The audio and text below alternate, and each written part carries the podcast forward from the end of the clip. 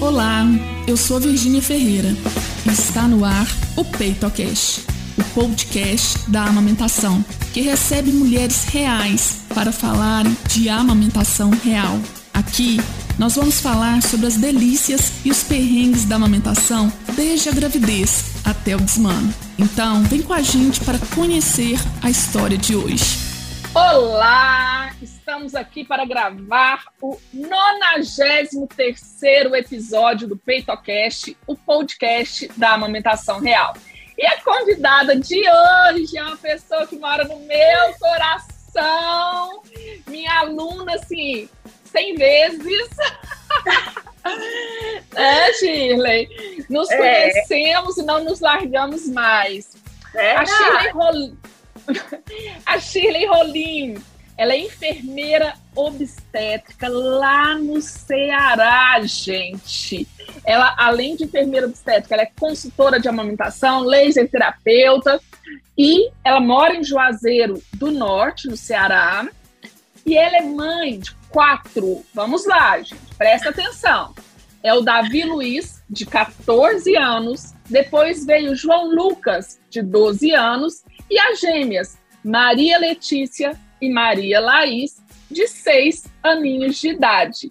E hoje a Shirley está aqui como mãe, tá? Ela vai nos contar as histórias de amamentação dela. Shirley, primeiro, muito obrigada por você ter aceito o convite. Você não imagina a felicidade que eu tô aqui, coração tá quentinho. E fique à vontade para contar as suas histórias. Teve perrengue ou só delícias? Muitos perrengues. eu que agradeço Gui, pelo convite. Estou muito honrada com isso.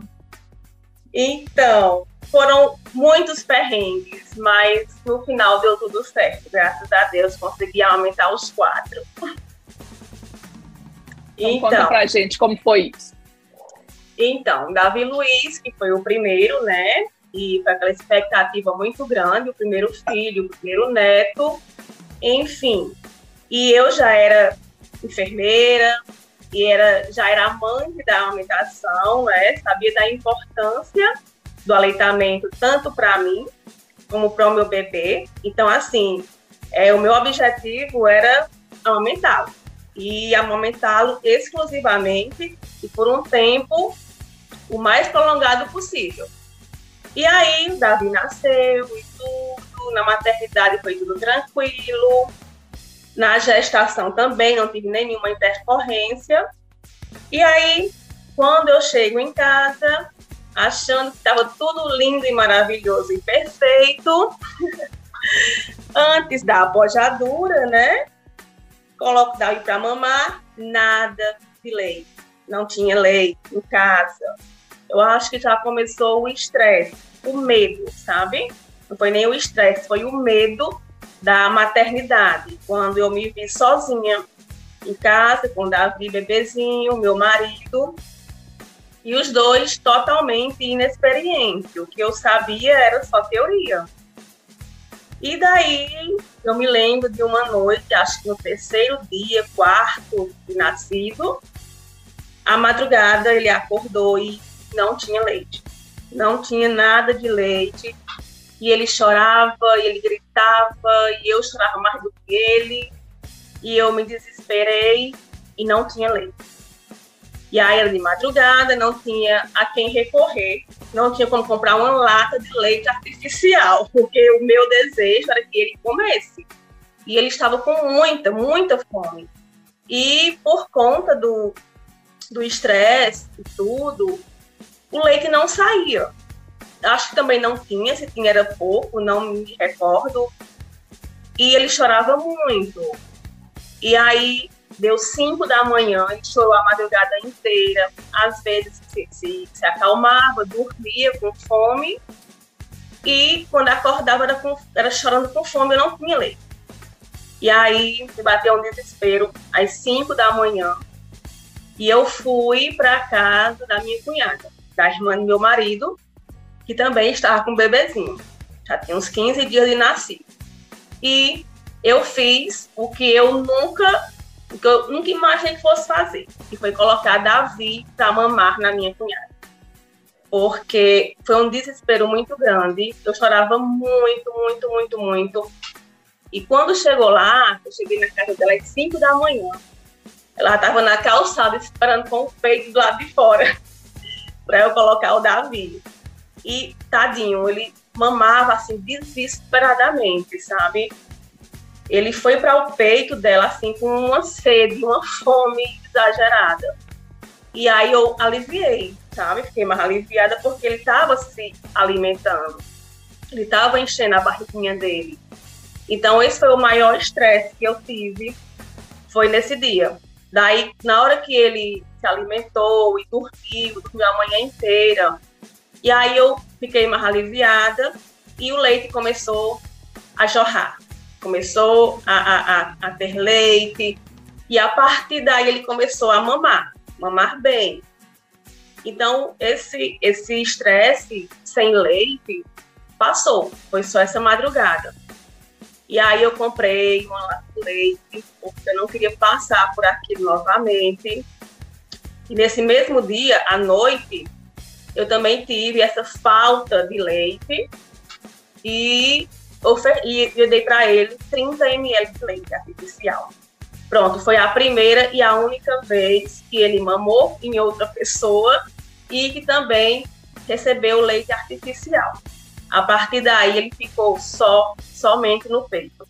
Ele foi amamentado seis meses, exclusivo, só no meu peito.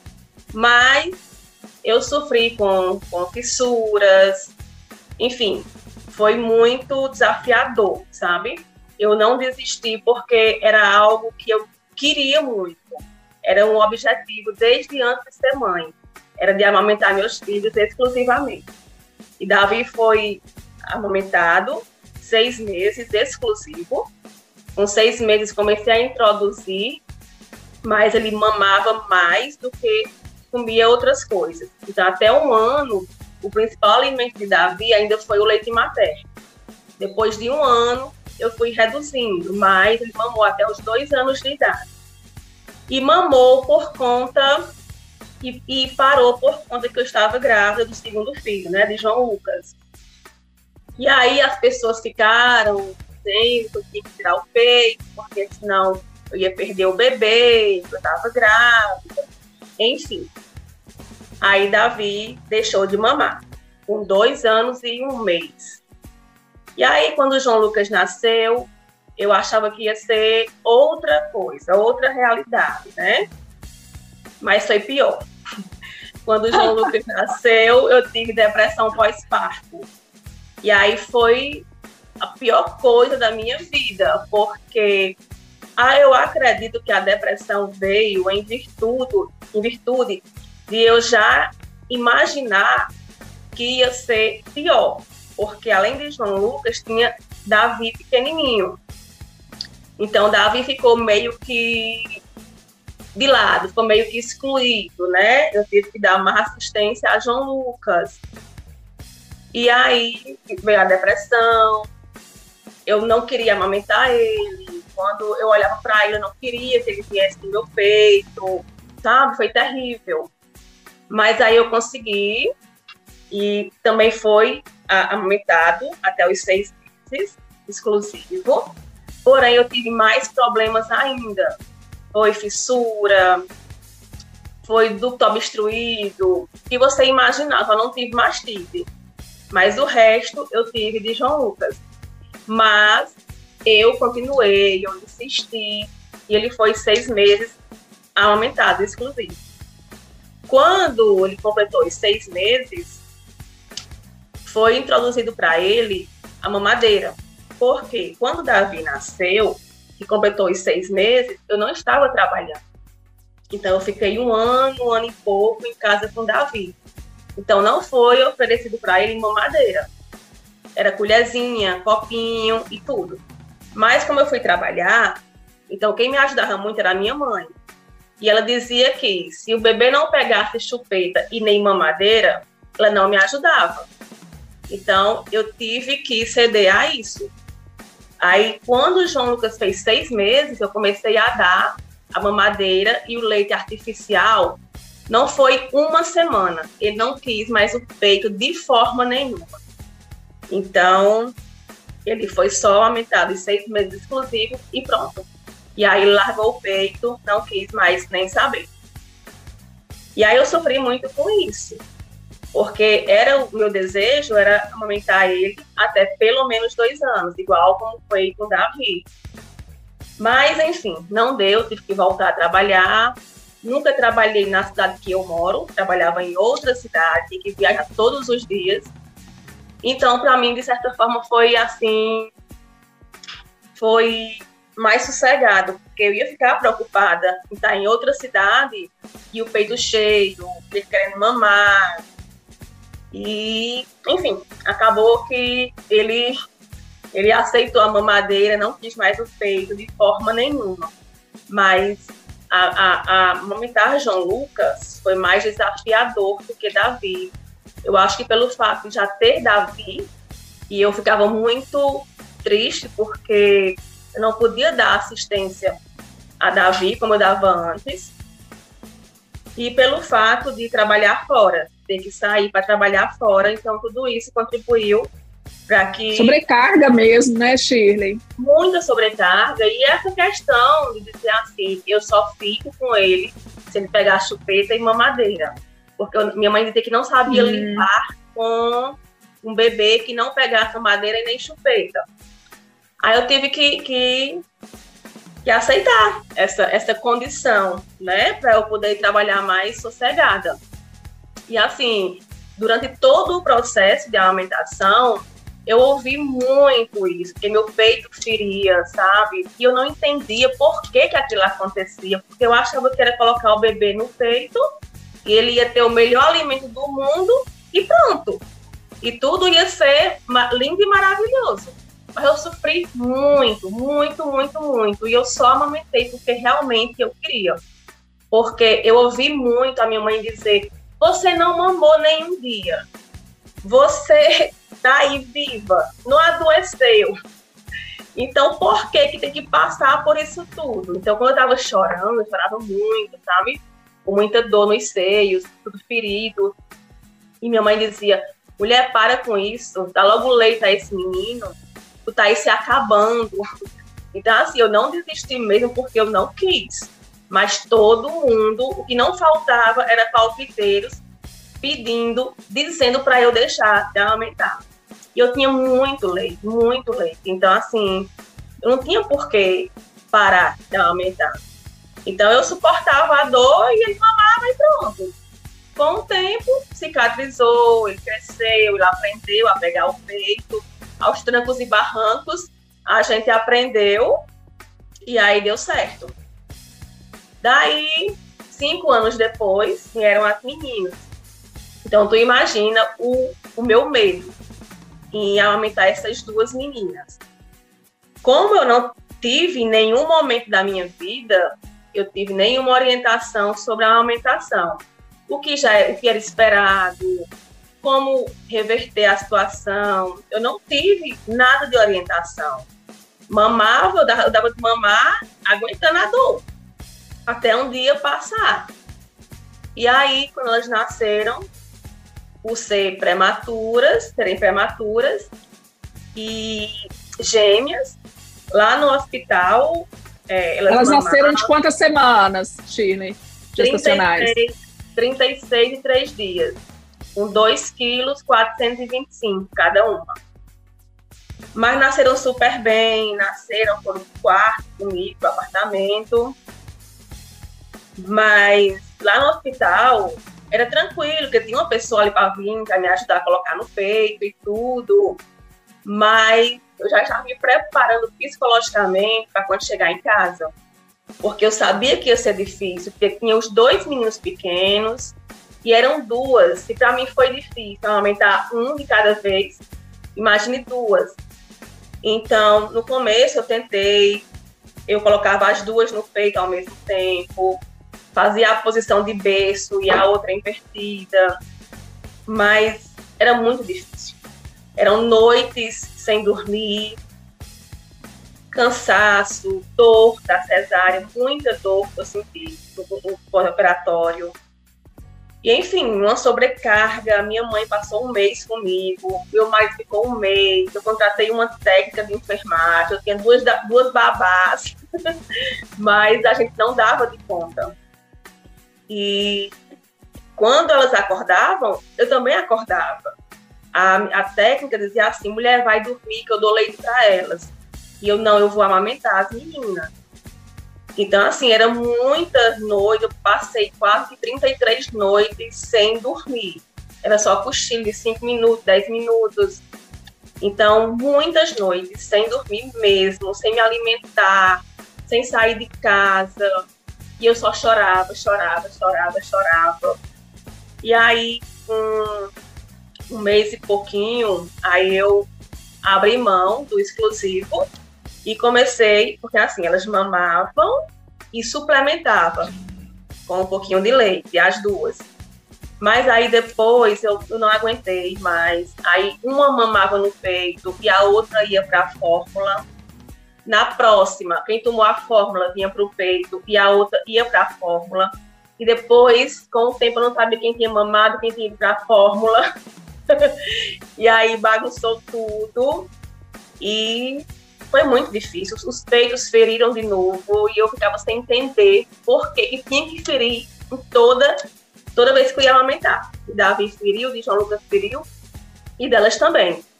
E daí eu comecei a questionar por que que isso acontecia. Eu não sabia por quê. Eu achava que era porque de tanto sugar ali, tanto a sucção e por ser uma área muito sensível, acabava ferindo. Eu não sabia questão de posição, de pega, de nada. Eu achava que era colocar no peito e pronto. E eu, eu, eu já tinha escutado relatos de outras mães que tinham, que tinham sido difícil aumentar. Mas eu achava que era frescura, porra de mãe que não queria dar o peito. Mas quando eu senti na pele, aí eu vi que não era tão simples assim. Que não era uma questão de não querer, é porque realmente era desafiador e eu queria entender por que, que isso acontecia como reverter a situação. Daí comecei a pesquisar e tudo. Aí foi quando eu resolvi que queria ser consultora para poder ajudar outras mães, devido à importância do aleitamento materno. E não tinha nada melhor do que você amamentar sem dor, porque quando passava esse período mais crítico, que o peito cicatrizava, eu amava a aumentar meus filhos. As meninas, quando ficaram maiorzinhas e tudo, eu amava dar de mamar as duas ao mesmo tempo. Mas elas não, não tiveram é, a oportunidade de serem só aumentadas pelo, só no peito. Então eu fiquei frustrada, eu me senti uma péssima mãe, porque eu não estava conseguindo dar só o peito para elas, como foi com os meninos. E eu achava, então eu dizia assim, não, eu não amamentei, porque para mim amamentar era só quando era exclusivo. Depois eu entendi com você que o importante é amamentar. O tempo que for, o tempo que eu conseguisse já era importante. Não é Mas... é 880, não é 880, né, Shirley? Pois é, eu achava, eu achava isso. Eu achava amamentar isso. com suplementação é, quando essa suplementação é necessária, né? Amamentar com suplementação é amamentar. Né? Pois é, mas na minha cabeça não era. Quando as pessoas perguntavam se elas tinham mamado, eu dizia que não. Aí o marido dizia, mamaram sim. Eu, não, mamou não, eles tomavam leite também, artificial. Porque para mim só era amamentar se fosse só no peito. Mas aí depois eu entendi que devido a situação, né? Já tinha dois que exigiam muito, muita atenção de mim e eu não podia dar a atenção que eles queriam, então começava daí, eu me sentia uma péssima mãe. E aí juntou tudo, o estresse todo, dois meninos pequenos, as duas que demandavam muito, então eu comecei a entender e eu não tinha informação de nada, ninguém chegou para me ajudar quem chegar era para dizer é assim mesmo, tem que aguentar. Amamentar dói, faz parte. Ser mãe não é fácil. Então era só o que eu escutava, entendeu? Ninguém chegou para dizer, será que estão pegando direitinho? Será que a posição delas? Será que elas têm freio lingual? Ninguém dizia nada. Só dizia que era assim mesmo, que eu tinha que suportar.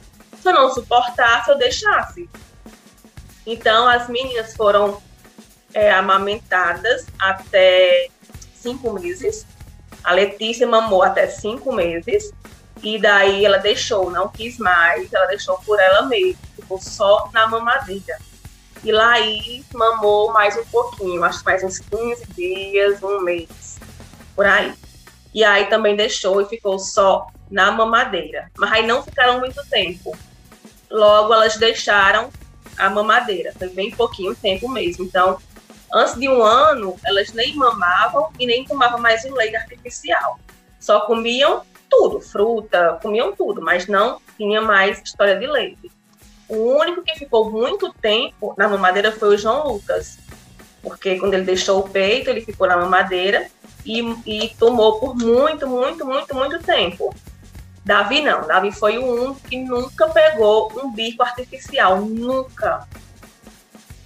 E foi aí, foi isso. E aí eu sobrevivi e hoje eu entendo que eu fui a mãe que eu consegui ser. Tentei ser melhor, mas não consegui. Mas eu vejo que eu me esforcei. Eu fiz o que estava ao meu alcance e foram amamentadas, né? Amamentados os quatro. De certa forma, de certa forma, eles foram todos amamentados. Mas eu romantizei demais. Eu achava que era tudo muito simples, muito fácil. Enfim, aí me decepcionei e resolvi ser consultora e tentar ajudar um pouco as mamães, porque é muito desafiador, é muito difícil, não é tão simples assim. É muito, realmente, né? É um desafio, é desafio atrás de desafio, né? É, então você coloca é. aí a questão, né? É, não era só a amamentação, e nunca é só a amamentação, gente. No caso da Shirley com as gêmeas, ela já tinha dois bebês, né? É, eu achei interessante quando você falou assim, eu fiquei 33 dias, né, acordada lá no, é, é, tipo assim, só é, cochilava. Então, só. gente, né?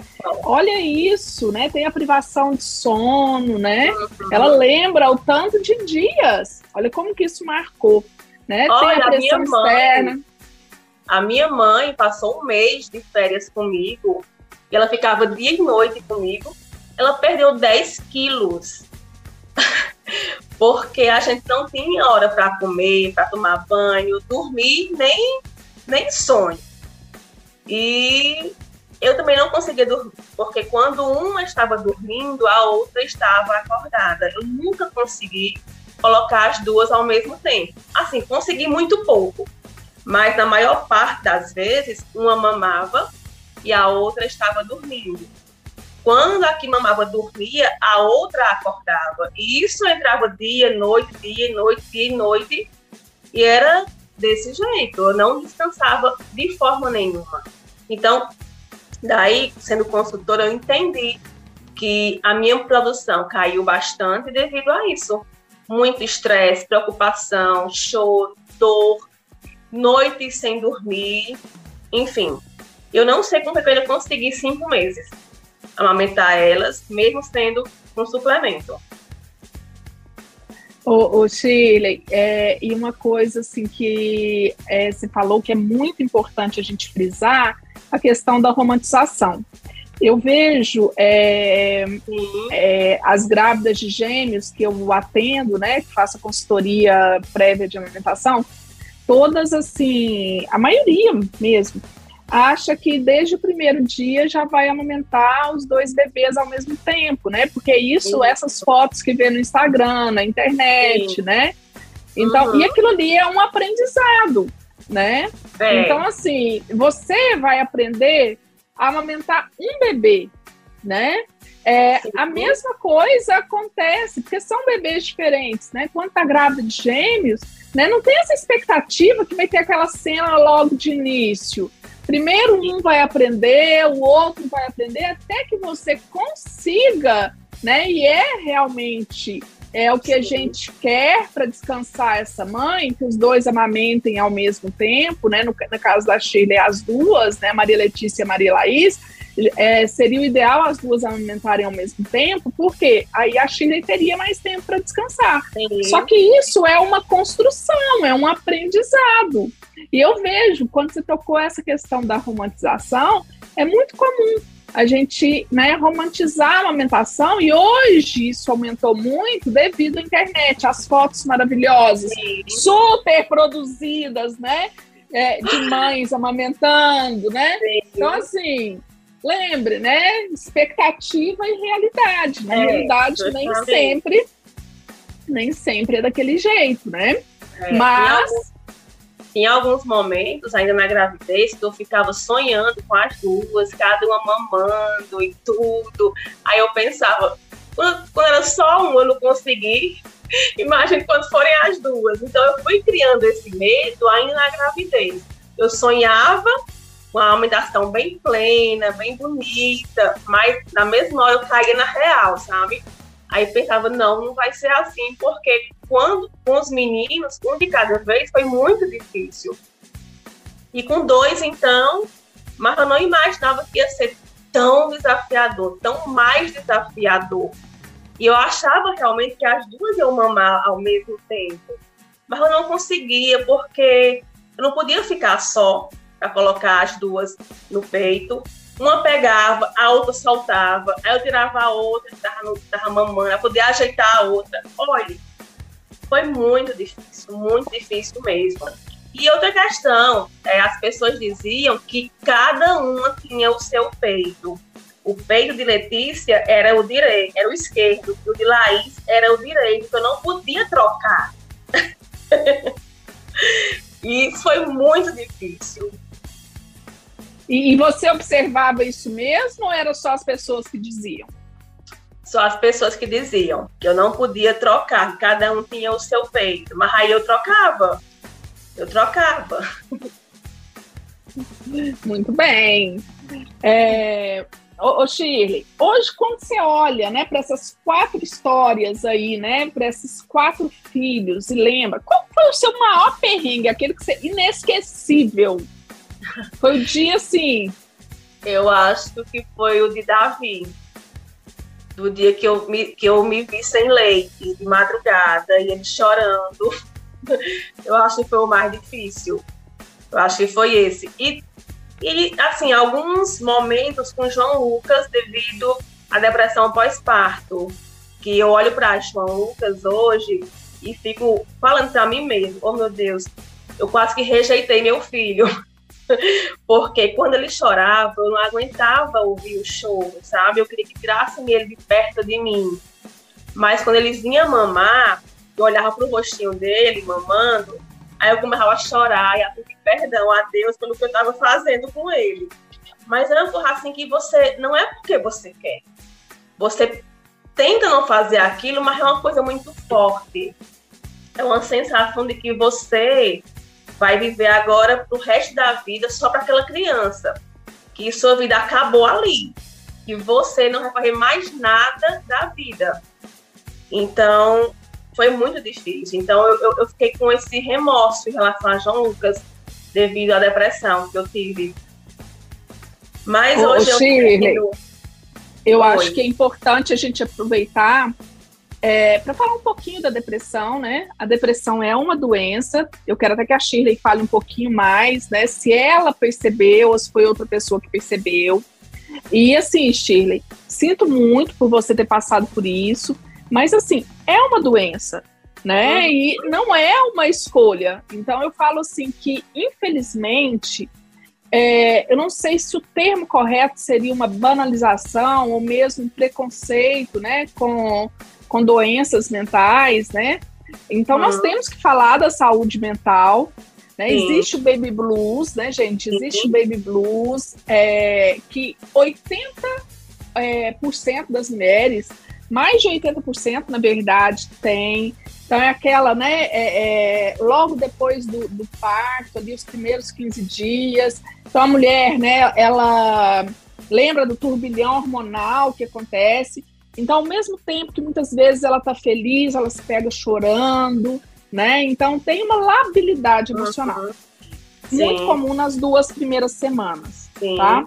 Passou Eu... de duas semanas, a gente já tem que ficar alerta. Então, vou deixar a Shirley contar como que foi com ela, tá? E assim, a gente entender que como outras doenças, tá? Precisa de atenção, de cuidado, e muitas vezes o tratamento, né, é terapia e é, tem que procurar, né, o psiquiatra, é, principalmente psiquiatras, né, que entendam de saúde da mulher, entendam de pós-parto, né, e uhum. terapia, gente, tá? Então, Shirley, não sinta remorso, né? É uma doença, né? Eu, eu falo que assim é, as pessoas entendem doenças físicas tão fácil, né? Assim, é, aceitam mais fácil, né?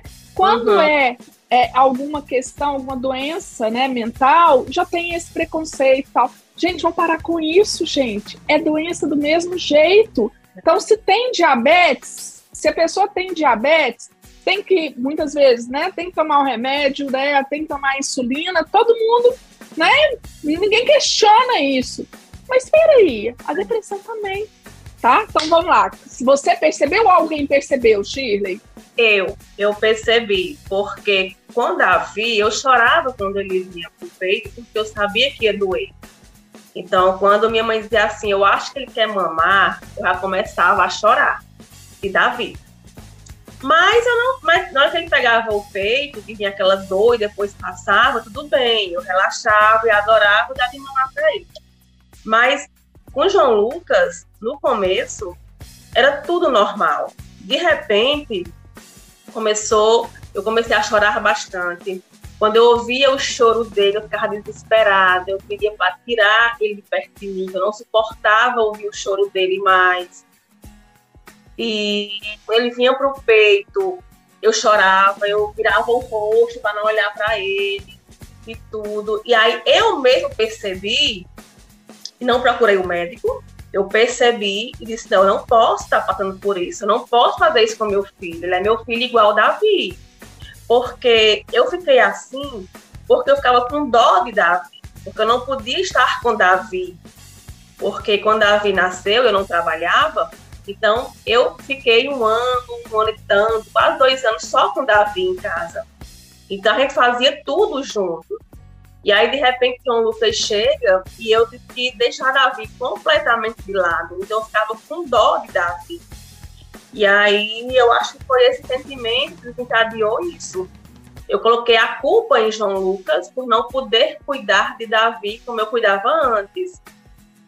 Mas aí quando o João vinha pro peito, que eu virava o rosto, que eu chorava, aí quando eu olhava para ele, que tava ali mamando, olhando para mim, aí eu me derretia, aí eu chorava de felicidade por ele estar ali comigo, pedia perdão a ele, mesmo sabendo que ele não estava entendendo, que ele não sabe, ele estava nem escutando o que eu estava falando para ele, mas eu pedia perdão para ele por aquilo, e aí eu ficava de boa ele mamava e tudo, ficava com ele. Quando ele vinha de novo mamar, aí voltava tudo de novo. Eu chorava, não queria ouvir o choro dele, eu não queria pegar ele no braço. E aí começava tudo de novo. Quando ele tava mamando, que, olha, que eu olhava para ele, aí eu chorava de felicidade de novo. E aí passou. Eu digo, não, eu, eu preciso entender que agora é a vez de João Lucas. Eu tenho que cuidar de João Lucas, porque ele, ele é totalmente dependente de mim. E Davi não, Davi já anda, já fala, já come. Então eu tenho que, que me dedicar a João Lucas. E aí, quando eu pensei dessa forma, aí as coisas foram melhorando. E aí passou. Graças a Deus passou esse sentimento de não querer estar perto do menino, sabe? E aí, depois que passou, aí eu fiquei muito grudada com ele, sabe? Muito grudada, tipo assim, para compensar o que eu tinha feito com ele. Mas passou. Passou e eu entendi que era uma doença, que não é porque eu queria, então eu me perdoei. E eu vejo que hoje a minha relação com o João Lucas é de muito caro, muito, muito amor, muito carinho. O João Lucas é muito carinhoso, aquela criança que beija, que abraça, sabe? Davi é mais retraído, ele é mais na dele. Eu digo, meu Deus, meu filho, mais carinhoso dos quatro, foi o que eu quis rejeitar. Mas aí eu coloquei a cabeça no lugar e disse para mim mesma que João Lucas precisava de mim mais do que Davi. E eu tinha que cuidar dele como eu cuidei de Davi. E aí eu entendi e passou. Não precisei tomar nenhum remédio, nem fazer terapia. Passou.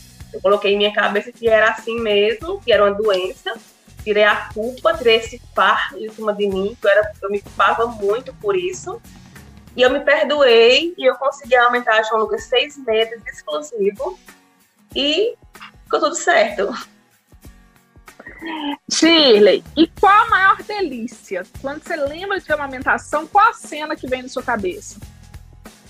Ai, que eu mais gostava quando passou tudo, né? A questão da, da, da fissura, das dores, tudo.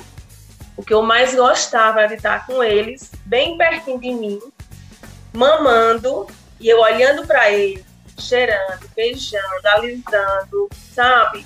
É a melhor coisa do mundo que vale a pena passar por toda dor. Mas se puder fazer isso sem dor, é muito mais gratificante. Mas eu amava estar com eles, comigo, amamentando, olhando para eles, depois deixar eles em cima de mim e dormir com eles. Era a melhor coisa da vida. Agora, para a gente finalizar, Shirley, eu gostaria que você deixasse uma mensagem. Sabe aquela mensagem que você, Shirley, enquanto mãe, gostaria de ter ouvido lá na gravidez né, do Davi, há, 16, há 14, 15 anos atrás, que você gostaria de ter ouvido né, e não ouviu, você acha que julga muito importante e você vai deixar aqui para as pessoas, para gestantes, para as mamães que estão nos ouvindo no PeitoCast. Certo, então, é, toda mulher que vai ter um bebê, ela precisa de informação. Ela precisa ouvir de alguém que existe algo a ser feito. Que eu não preciso passar por tantas dores, por tanto sofrimento. Se alguém tivesse chegado para mim e dissesse: existe uma consultora que vai te ajudar, que vai te orientar, acho que tinha sido a melhor coisa da minha vida. E eu não sabia que tinha. É tanto que na minha cidade hoje, Brejo Santo, que eles nasceram em Brejo Santo, eles foram criados lá, e hoje a única, a única consultora que tem na cidade sou eu. Então, naquele tempo, há 14 anos atrás, eu acho que nem aqui em Juazeiro, que é uma cidade bem maior, eu acho que naquela época também não tinha consultoras. Então, se alguém tivesse chegado para mim, ainda no pré-natal, para dizer que isso existia, que existia uma consultora que podia me ajudar com informações, ainda no pré-natal, teria sido a melhor coisa da minha vida, porque ela tinha me orientado e aí ela ia falar para mim as, o que poderia acontecer e eu tinha me preparado para isso e tinha revertido a situação. Mas como eu romantizei demais, achava que era só colocar o bebê no peito ele ia mamar e estava tudo certo. Então, o pior foi isso, foi achar que era tudo muito simples. E não foi.